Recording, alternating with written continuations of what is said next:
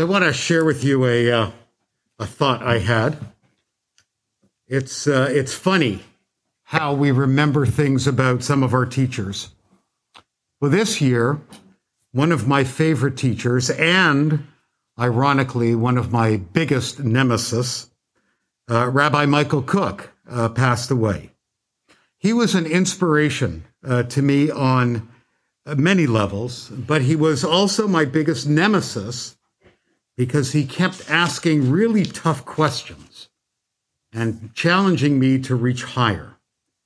Teachers don't always become friends, though they often do. Teachers are supposed to be builders, and Michael was indeed that.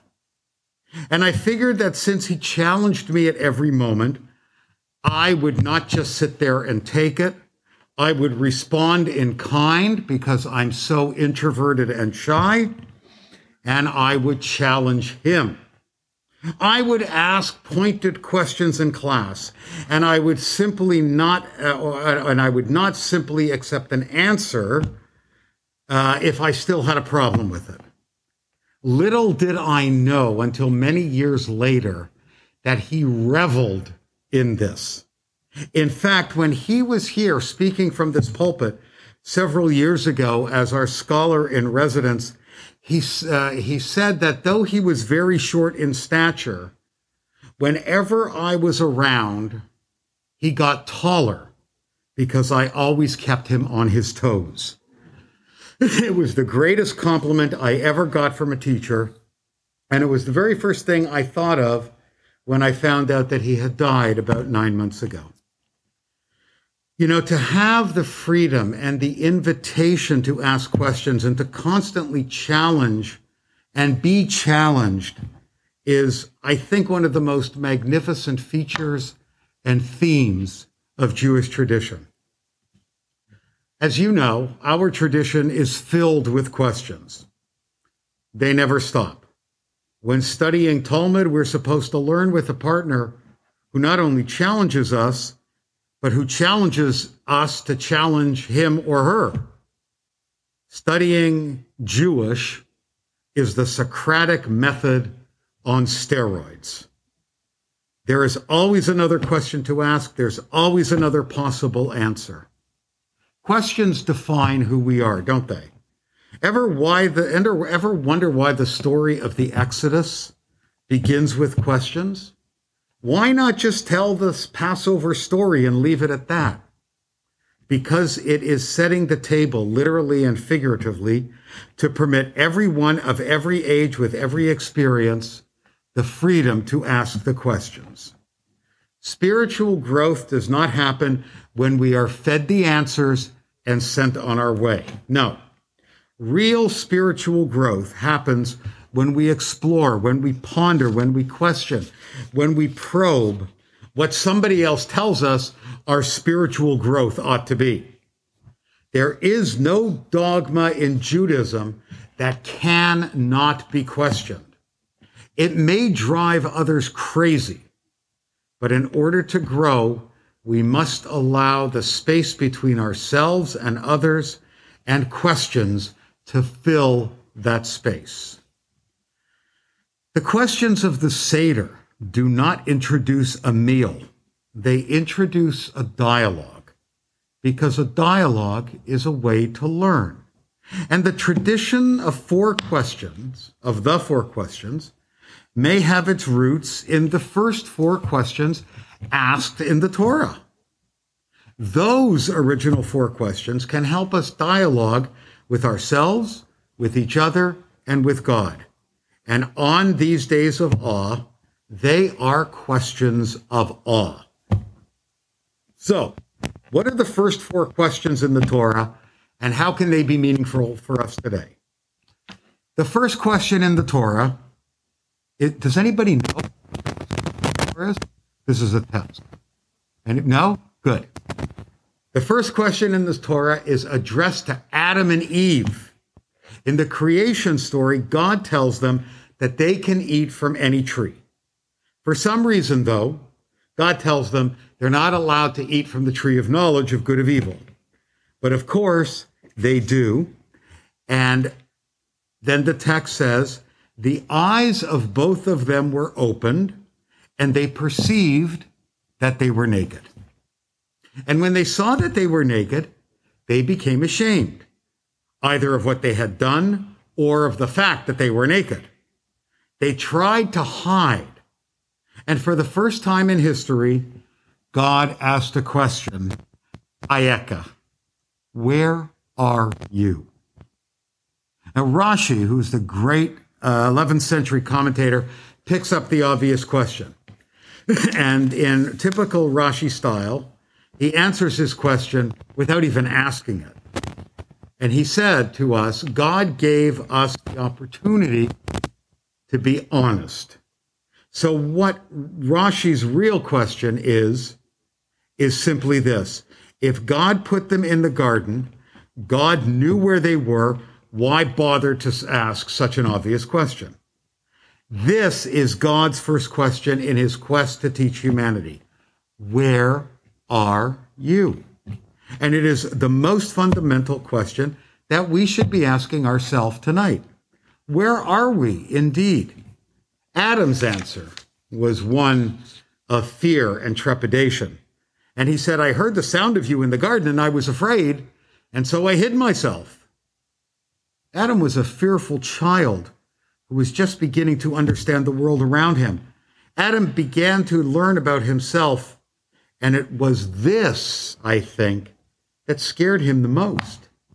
In the past year and a half, we have had more than enough opportunities to ask ourselves where we are. Of course, many times we knew where we were physically, but at all times we wandered. We were fearful.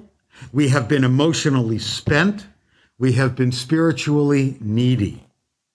There were constant challenges that tested us and mistakes that we could have made that would have that, that could very well have made the difference between life and death. And where we thought we uh, we always were has been taken away from us by this invisible virus. But we have begun to emerge from our quarantines physically anyways. And now it's time to begin to emerge from our spiritual quarantines. Ayeka where are you now? Where are you hiding yourself? What have you been hiding from others? And maybe the most important question where now are you going? Rashi is definitely on the right track that when he suggests that the first question, Ayeka, where are you, is so important. Because in suggesting that, he, it, it gives them the, both the opportunity and a space for confession and reflection. God is not accusing them of anything, but only when they admit their mistake does God delve into the next question, which, of course, Yom Kippur uh, uh, is a question that we ask. And what is that second question? Well, after admitting eating of the fruit, by the way, it doesn't say anything about an apple in the Bible, just says the fruit. God asks the second question. It's a much more challenging question. And it says, Mazota sita. What have you done?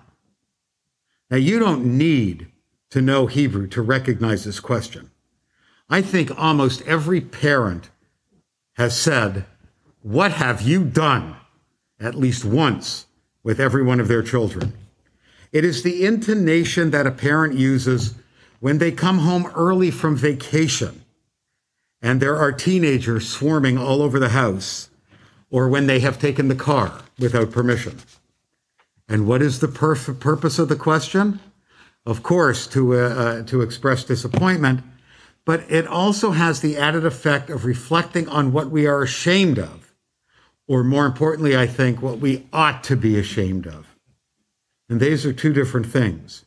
Oftentimes, we aren't ashamed of what we ought to be ashamed of, and that's not really much of repentance. God is telling Eve, You may not be embarrassed by it, but you certainly ought to be. The inflection in the tone of the text is one of disappointment and one of expectation. Everyone has a Facebook page. Well, more or less everyone has a Facebook page. Take a look at what people put up. Yeah, they put up pictures and stories of their children, their pets, their accomplishments, and so forth. That's easy. That's natural. But as a spiritual side, instead of Facebook, I'm going to go into competition with Mark Zuckerberg. I'm going to invent Soulbook.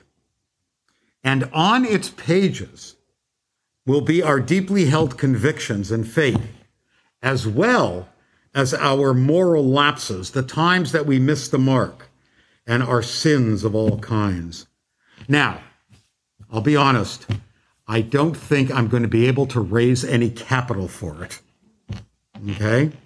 But after all, though, isn't Yom Kippur kind of a way that God is signing us up to soul book? Yom Kippur has a way of answering the question with what we have been proud of as well as what we ought to be ashamed of. What is it that you have done? Is not a question for information, it's a question of introspection. A colleague of mine taught that Judaism does not believe that we are made better by forgetting our own capacity for wrong. Gossip that wounds others, cruel speech, theft, callousness, these are our daily transgressions.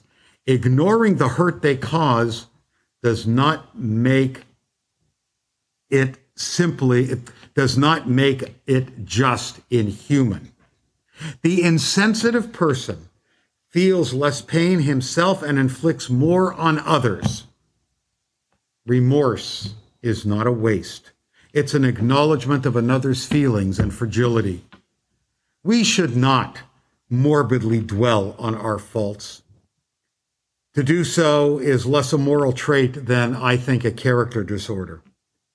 Equally, however, the inability to feel guilt, to admit what one has done to another, is a spiritual sickness. On this Yom Kippur, we would do well to hear the voice of God as Eve heard the voice of God and learned that the beginning of repentance is not fear, it's regret. So that's two questions. Where are you and what have you done? Now that brings us to the third question the Torah asks, and it's an even more pointed question. After Cain kills Abel, God confronts Cain and he says, Ea, Hevel Achicha. Where is your brother Abel? Ouch.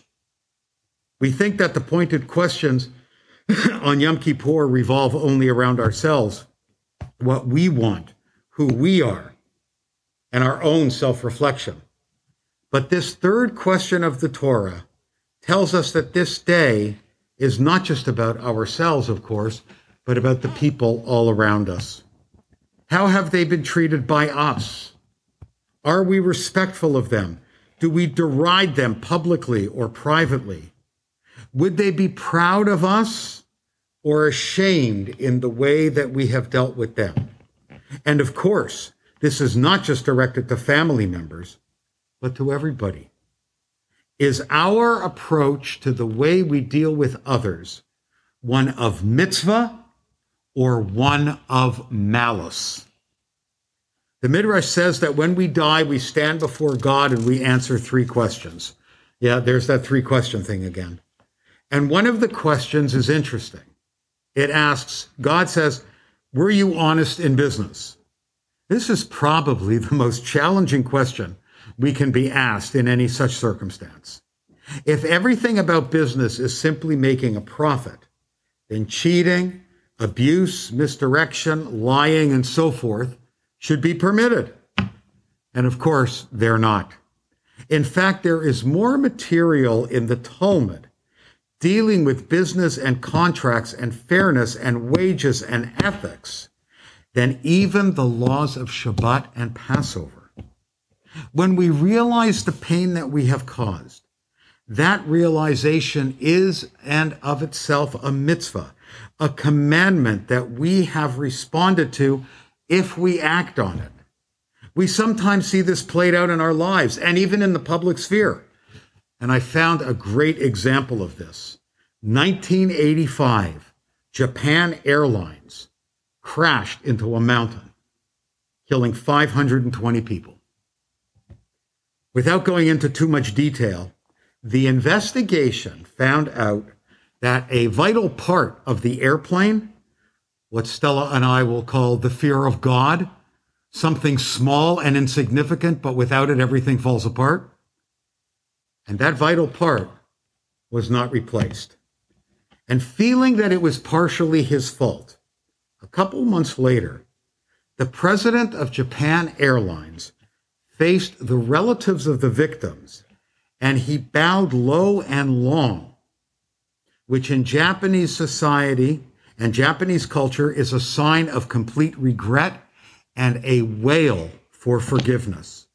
And after turning to a wall covered with wooden tablets bearing the victims' names, he bowed again. And in a voice that quavered and wept, Yasumoto Takagi asked for forgiveness and he accepted responsibility. And one by one, people walked up to the altar. They left the chrysanthemum for remembrance. They bowed and they turned away. Families and dignitaries and airline employees walked up to the altar for more than an hour, pausing to pray, to wipe away tear, and to stand silently. For Japan Airlines, this service marked the culmination of a two month nonstop exercise in accountability.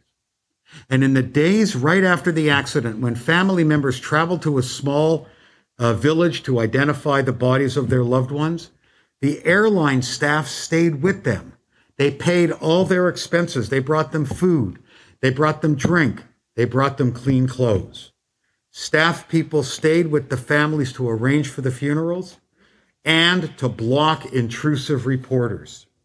Japan Airlines even set up a scholarship fund for parents whose chil- uh, for children whose parents had died.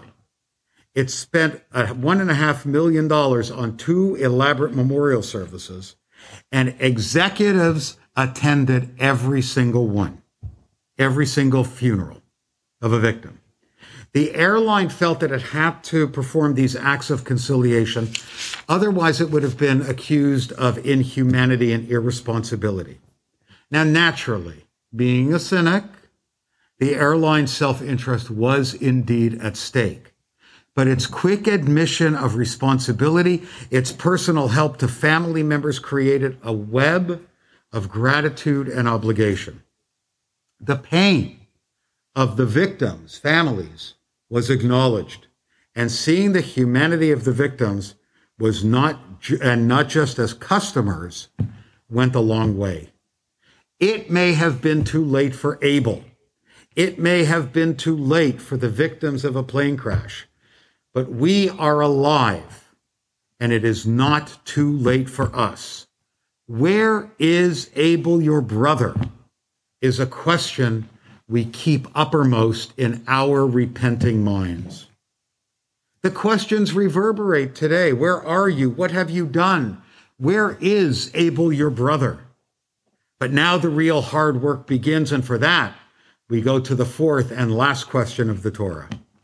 When Moses is tasked by God to take the people Israel out of Egyptian slavery, he knows that he has neither the resources the knowledge or, in fact, the gravitas to do it. In fact, he really has no way to prove to Pharaoh that he is who he claims to be. And so God gives him something of a business card. And God asked the fourth and most challenging question. And he said, Vayomer elav Adonai, mazeh biyadecha. What do you have in your hand? And Moses looked down, and what did he see? He saw the staff in his hands, and he knew what God was really asking. God did not give Moses magical powers. God told Moses to look at the gifts he had, to look at his potential as a leader, to look at the huge task at hand and evolve into the leader he knew he could be. To put things in perspective, think of it this way, especially if you are tempted to think that the tasks are too long. And though it was just a stick, we know it turned out to be much more than that. What Moses was really hoping, holding was a symbol of redemption with which he split the Red Sea and thereby rescued the nascent Jewish people. It was the stick that also found the water in the desert. It was the symbol that God was present when the people fought for their survival. There was nothing magical about this stick. The stick did not change. Moses was changed by the symbol, but Moses also changed the stick. When he reluctantly took upon himself the mantle of leadership, he didn't know it then, but we know that he created the Jewish people. That was him using his hands as instruments of redemption. Our hands are free too. Our hands are holding instruments of redemption. What are we going to do with the gifts that we have? How are we going to repair this terribly broken, distraught world. Though we really don't know which movie director said it, someone once said that every movie ever made has three acts. In the first act, you put your character up a tree. In the second trap, in the second act, you set the tree on fire. And then in the third act, you get him down. On this Yom Kippur, the tree is the oftentimes mess we have made with our sins, with our gossip, with our sensitivity, with our outright cruelty, and with our self centeredness and our arrogance and our conceit. The fire, though, is that moment when we remind ourselves that the only thing that remains of us after we are gone is a Shem Tov, a good name. And that awareness, our mortality, beckons our humility.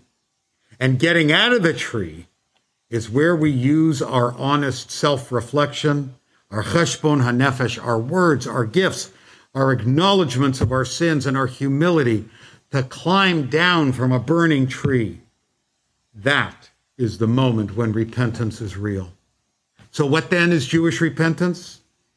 It is, in the words of a philosopher, the act of locating the source of our moral life in the face of the human other, and in that face finding God.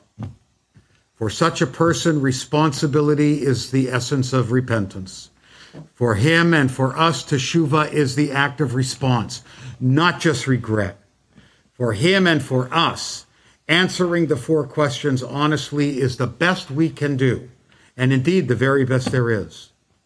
And there are our new four questions that I urge you to take with you as you leave this sanctuary. Ayeka, where are you? Ma'asita, what have you done? Eyethevel achicha, where is your brother Abel? And ma biyadecha, what is in your hand? We begin the year with a very symbolic act, the act of tashlich, of throwing sins away or planting a tree and throwing water on the tree like we did last week. It is not the pain that's gone. It is not even the offense. It is that we recognize that as people, we can no longer change the past, but we symbolically throw the past away. And we are telling ourselves in doing that that the past is no longer an obstacle that it once was. None of us are beyond repentance. None of us are beyond repair. Today, once again, we begin to climb down from that burning tree. We begin the third act of our lives, which repeats every year. This year, let our third act have a glorious ending where we have heard the questions, where we have accepted the challenges, where we have seen the gifts of our hands, where we have found the truly divine in the other. Our Yom Kippur today begins, but our repentance beckons us throughout the year. For at every moment, those four questions linger in our soul. And so on this erev of Yom Kippur, I pray that we all have splendid third acts. Shana Tova, have a good year, and keep asking questions.